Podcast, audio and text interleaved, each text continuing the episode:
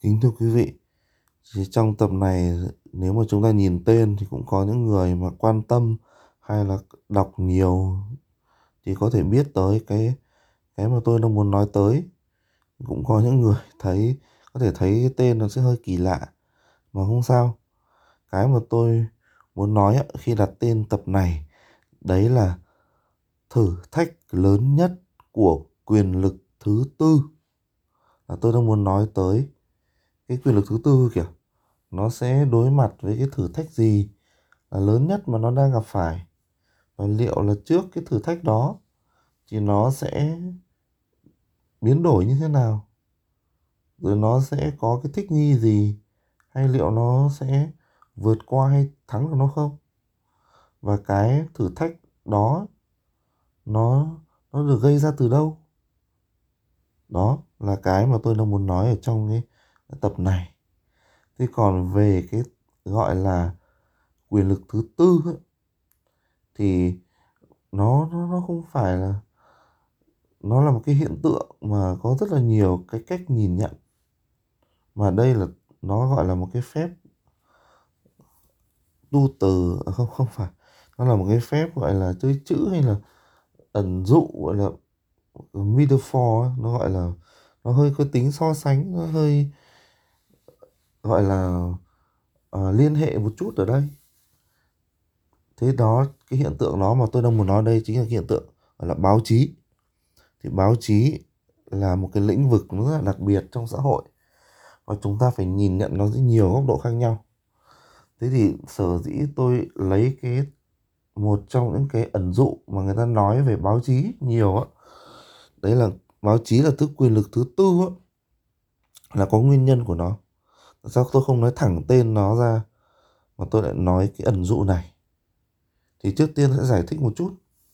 Thế thì cái ẩn dụ, gọi là quyền lực thứ tư này, thì nó dùng để chỉ báo chí với cái góc độ, đó là sức mạnh hay là cái sức ảnh hưởng của nó. Thế thì ờ, nguyên gốc cái từ này thì nó đến từ một cái đó là cái thuyết tam quyền phân lập. Nó nói về cái quyền lực của nhà nước thì có thể chia ra thành ba cái quyền là lập pháp hành pháp và tư pháp. Cái này ai học luật thì cũng cần phải biết và cũng chắc là cũng biết rồi. Nó cũng không phải là một cái gì đấy nó quá khó. Còn nói chung về thuyết phân quyền thì nó là một cái đề tài rất là rộng và nó cũng là cái lý thuyết thôi nó, nó cũng không quan trọng. Ở đây á thường người ta nói đến báo chí là quyền lực thứ tư. Nó hàm chứa rằng là nó có một cái sức mạnh, một cái quyền lực mà báo chí nó có được và thậm chí có thể so sánh nó cùng với những cái thứ quyền lực nhà nước. Và thậm chí cái thứ quyền lực của báo chí đấy có thể dùng để đối trọng lại quyền lực nhà nước, tức là cả ba cái nhánh quyền kia thế thì rõ ràng là cái cách nhìn này cho chúng ta hình dung về cái báo chí, một, với một cái vị thế, những cái vai trò rất là lớn của nó. Thế nhưng mà mặc dù tôi không phải là, gọi là người nghiên cứu về báo chí hay là khoa học báo chí vớ vẩn gì đấy, tôi không nghĩ là có cái thứ khoa học báo chí trên đời đâu. Nhưng mà thôi không sao. Ở đây tôi thì tôi cho rằng là nếu mà nhìn nhận về cái hiện tượng là báo chí này á thì chúng ta cần phải thấy những cái mặt sau. Trước khi nói về cái mặt quyền lực của nó, thì đầu tiên báo chí nó là một cái sản phẩm của sự tự do ngôn luận. Điều đấy cho thấy rằng là mặc dù lịch sử của báo chí mà trên thế giới, người ta nói rằng là nó mới chỉ có tầm độ 400 năm trở lại đây thôi, chứ chưa nhiều. Với cái tờ báo đầu tiên được in ra ở châu Âu đó đó. Thì cái cái gọi là lịch sử của cái việc truyền tải thông tin ấy, thì nó đa dạng hơn. Ở Việt Nam ngày xưa, có những cái người hay gọi là mõ làng đấy, hay đi giao những cái thông tin gì đấy. Có thể là những cái cảnh báo như là, trời tiết nó khô hanh thì phải cẩn thận củi lửa. Hay là đến những cái thông tin như là gia đình mà ăn khoán, cái vụ gọi là thị màu chửa hoang, vân vân. Đó. Thế thì cái cái sự truyền tải thông tin thông qua gọi là tin đồn này, là thông qua những cái gọi là cái kênh mà truyền tải thì nó rất là lâu trong lịch sử rồi, đúng không ạ? Thế nhưng mà báo chí nó tồn tại một cách gọi là thành một cái quy chuẩn thì mới chỉ có vài trăm năm trở lại đây thôi. Thế nhưng mà nó cũng không thoát ra khỏi được cái bản chất của cái việc đó là, nó là một cái cách thức để người ta thử sử dụng, người ta sử dụng cái quyền tự do ngôn luận của mình. Vì vậy, chúng ta thấy rằng là trên báo chí thì nó có rất nhiều loại thông tin khác nhau. Từ những cái tin tức gọi là thông thường, gọi là sự thật khách quan đã xảy ra. Cho đến những cái tin tức à xin lỗi, cho đến những cái ừ, phê bình, phê phán, cái xã luận, có cái tính chất này, tính chất khác, vân vân. Và do đó thì báo chí nó phải có cái quy chuẩn nhất định để bảo đảm cái quyền tự do ngôn luận này được thực hiện trên khuôn khổ báo chí là nó đúng. Nó đúng, tức là nó không không xâm phạm tới một cái thứ lợi ích cũng tự nhiên và hợp pháp nào khác. Ví dụ như là có nhiều thứ lắm, các anh chị ạ, quý vị ạ. Ví dụ như là chắc chắn là nội dung tin là phải có thật rồi. Thế nhưng không phải tin nào có thật cũng có thể đưa lên. Thích đưa lên thì đưa thoải mái, đúng không? Không phải. Có những cái sự nó gọi là riêng tư rồi những cái thuộc về cái đối tượng như là trẻ em chẳng hạn, là cũng không phải là thích nói với cái mức độ chi tiết đến mức nào thì nói. Rồi những cái xâm phạm bí mật hay là thuần phong mỹ tục vân vân, hay là có những cái thứ đạo đức báo chí. Nhưng mà xét báo chí dưới góc độ một cái sản phẩm thì người ta cũng có những cái quy định, những cái tiêu chuẩn về cái việc đăng lại trích lại hay là gọi là uh, sử dụng nguồn tin vân vân sở hữu trí tuệ đấy. Thế thì đây là tôi nói đến cái khía cạnh bản chất của báo chí xuất phát từ quyền tự do ngôn luận. Nhưng báo chí cũng nhìn dưới những góc độ khác. Chẳng hạn những góc độ kinh tế thì báo chí nó là một cái ngành mà hái ra rất nhiều tiền và nó là bệ đỡ cho rất nhiều những cái ngành khác trong lĩnh vực giải trí chẳng hạn. Hay là trong lĩnh vực quảng cáo thương mại. Hay là trong vô vàn cái lĩnh vực trên đời. Nên nó nó nó cũng dễ hiểu hơn. Và chúng ta nhìn đến cái góc độ cuối cùng, nó là góc độ chính trị. Thì báo chí đôi khi được coi là một thứ công cụ chính trị. Vấn đề là cái thứ công cụ này nó thuộc về tay ai mà thôi. Và từ đó đó, thì người ta mới đặt ra một cái vấn đề, đó là mối tương quan giữa báo chí và kiểm duyệt. Đó, hay là ở Việt Nam thì còn có thêm một cái nữa gọi là công tác tuyên giáo nữa. Nó cũng là một cái thứ nó cũng khá là kỳ quặc. Thế thì chúng ta thấy là dưới góc độ chính trị và bản chất của chính trị thì nó cũng chỉ là cái sự thâu tóm, cái lợi ích, thâu tóm quyền lực. Xin lỗi nhé, là thâu tóm quyền lực thông qua việc liên kết những cái lợi ích với nhau.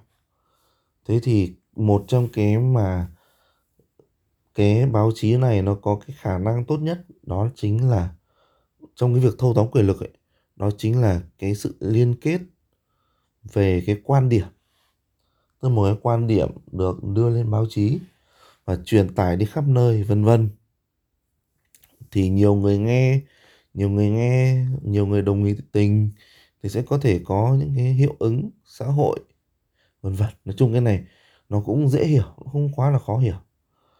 Thế nhưng mà báo chí thì có thể được dùng với nhiều góc độ khác nhau. Có thể là báo chí của nhà nước và báo chí của một cái tư nhân thì tất nhiên không đối lập hẳn với nhà nước.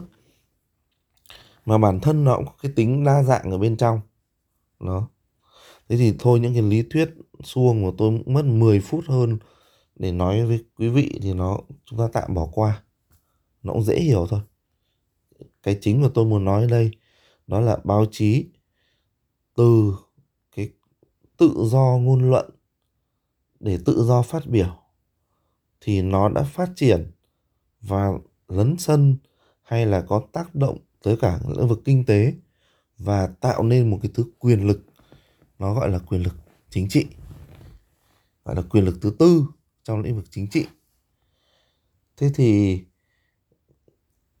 ở một số nước, cái quyền lực này đôi khi là nói chung là chả phải một số nước đâu, mà có lẽ nước nào cũng vậy.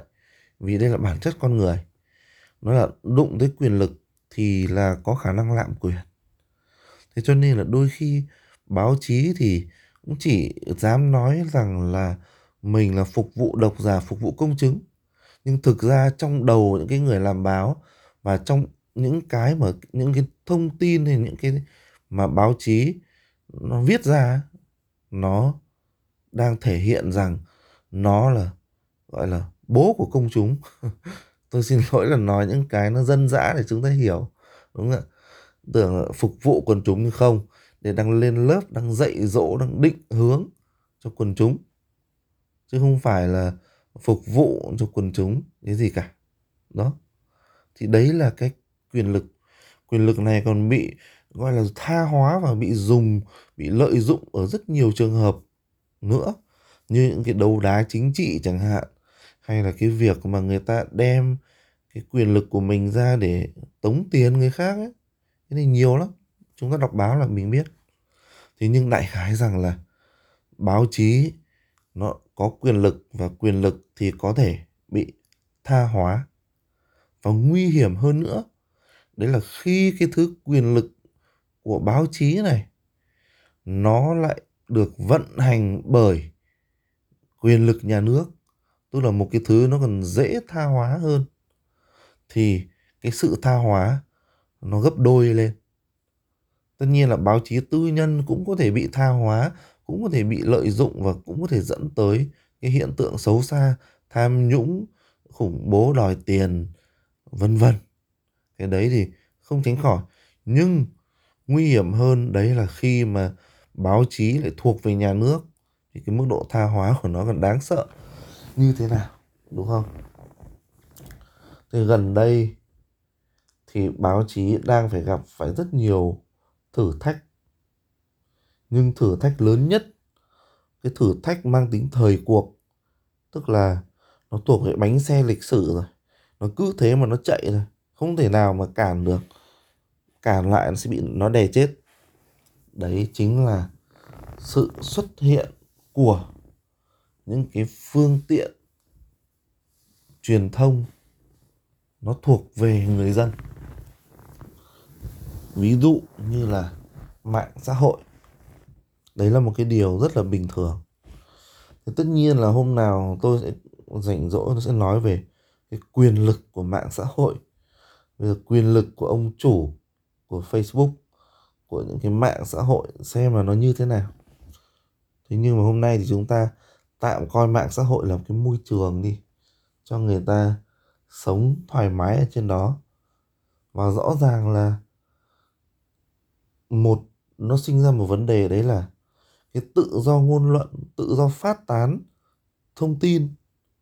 Phát tán không phải là nghĩa xấu nhé hay là phát tán đây tôi muốn nói rằng là cái sự, gọi là, truyền tải, lan tỏa thông tin ấy, nó không phải là cứ như ngày xưa chỉ có báo giấy thế là phải chạy trọt, xin sỏ, những cái người viết báo để ghi tên mình vào, rồi in báo ra rồi truyền đi khắp mọi nhà thì người ta mới biết. Bây giờ không cần như vậy nữa. Và mạng xã hội trong cái thời kỳ này, thời kỳ bùng nổ của internet này, giúp cho mỗi một cá nhân có thể tự tạo ra một cái sản phẩm truyền thông hay một sản phẩm báo chí của riêng mình. Và do đó thì người ta cũng chả cần tới cái báo chí gọi là mất công tòa soạn là ra làm gì. Thì tất nhiên là chưa đến cái thời điểm đấy. Chưa đến cái thời điểm báo chí bị gọi là lật đổ, bị xoán ngôi đấy. Thế nhưng mà đã tới cái thời điểm mà những cái sự lạm dụng quyền lực của báo chí. Nó dễ bị người ta bóc mẽ, dễ bị người ta phanh phui hơn. Thưa quý vị 15 phút rồi tôi mới nói đến cái câu chuyện mà nó dẫn tới cái cái tập nói chuyện ngày hôm nay.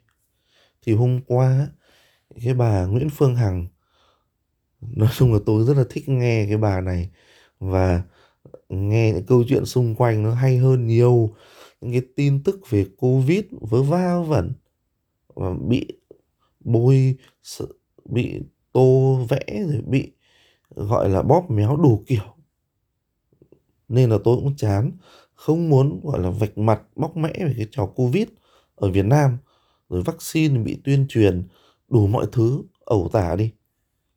Thế nhưng mà có cái bà Hằng thì hôm qua bà vừa mới đăng một cái đoạn ghi âm giữa bà ấy và cái người điều tra viên của công an thành phố Hồ Chí Minh để bà chứng minh một cái điều rằng là việc tất cả các cái báo chí xông vào tấn công bà ấy, nói bà ấy là vu khống cái việc là bị cái nhóm của ông Võ Hoàng Yên và các luật sư ấy hành hung hành hung cho ngọc kép nhé, là cái điều không đúng và chúng ta thấy là cái hình ảnh của một người phụ nữ, tất nhiên là giàu có có nhiều người ủng hộ nhiều người làm cho, có nhiều quyền lực, nhiều tiền, nhiều thế vân vân. Nhưng là một người phụ nữ ngồi đằng trước một cái camera, tôi nghĩ là chắc là của điện thoại thông thường thôi, hoặc là một cái gì đó, không quan trọng nhưng chỉ có hai thứ đấy thôi. Cộng với kết nối mạng internet nữa. Thế mà làm chống lại và khuynh đảo cả một cái sự dối trá của một cái hệ thống báo chí, gồm hàng trăm tờ báo được cấp phép ở Việt Nam. Thì chúng ta thấy rằng chính cái mạng xã hội đã đưa cái quyền tự do ngôn luận mà báo chí ấy, nó đang nắm một phần và nó đang lợi dụng cái đó sau khi mà thâu tóm à sau khi mà có được cái quyền lực chính trị. Nó trở cái quyền lực đó nó trở về cho người dân. Vì mỗi người dân có thể lan tỏa được cái tiếng nói của mình một cách dễ dàng hơn không nhất thiết và không phải phụ thuộc vào cái thứ báo chí mà được cấp phép và bị kiểm duyệt nữa. Đó. Tất nhiên chủ chủ đề kiểm duyệt nó là một chủ đề dài, tôi sẽ tôi sẽ nói về sau. Thế nhưng mà bây giờ chúng ta thấy, vậy đâu là cái nguyên nhân dẫn tới cái sự lan tỏa thông tin để mà một người phụ nữ ngồi sau một cái camera mà có thể đấu tranh chống lại mồm mép lời lẽ của hàng trăm tờ báo. Thưa quý vị, nó không có gì khác ngoài chân lý và sự thật. Như chúng ta thấy, chỉ có chân lý sự thật nó mới đủ sức thu hút người nghe và cái hành trình đấu tranh của công lý và của sự thật tự nó đã có cái tính thu hút mọi người khác. Vậy nên chúng ta mới thấy rằng báo chí ngày hôm nay nếu vẫn còn giữ cái tư tưởng coi mình là thầy, là cha, là, gọi là lên lớp, người đọc lên lớp độc giả thì không bao giờ có thể tồn tại được trong cái bối cảnh mà một người dân có thể tự tạo ra một cái sản phẩm báo chí của mình. Đó là những cái thông điệp cũng nhỏ bé và ngắn gọn mà tôi muốn nói tới trong tập này.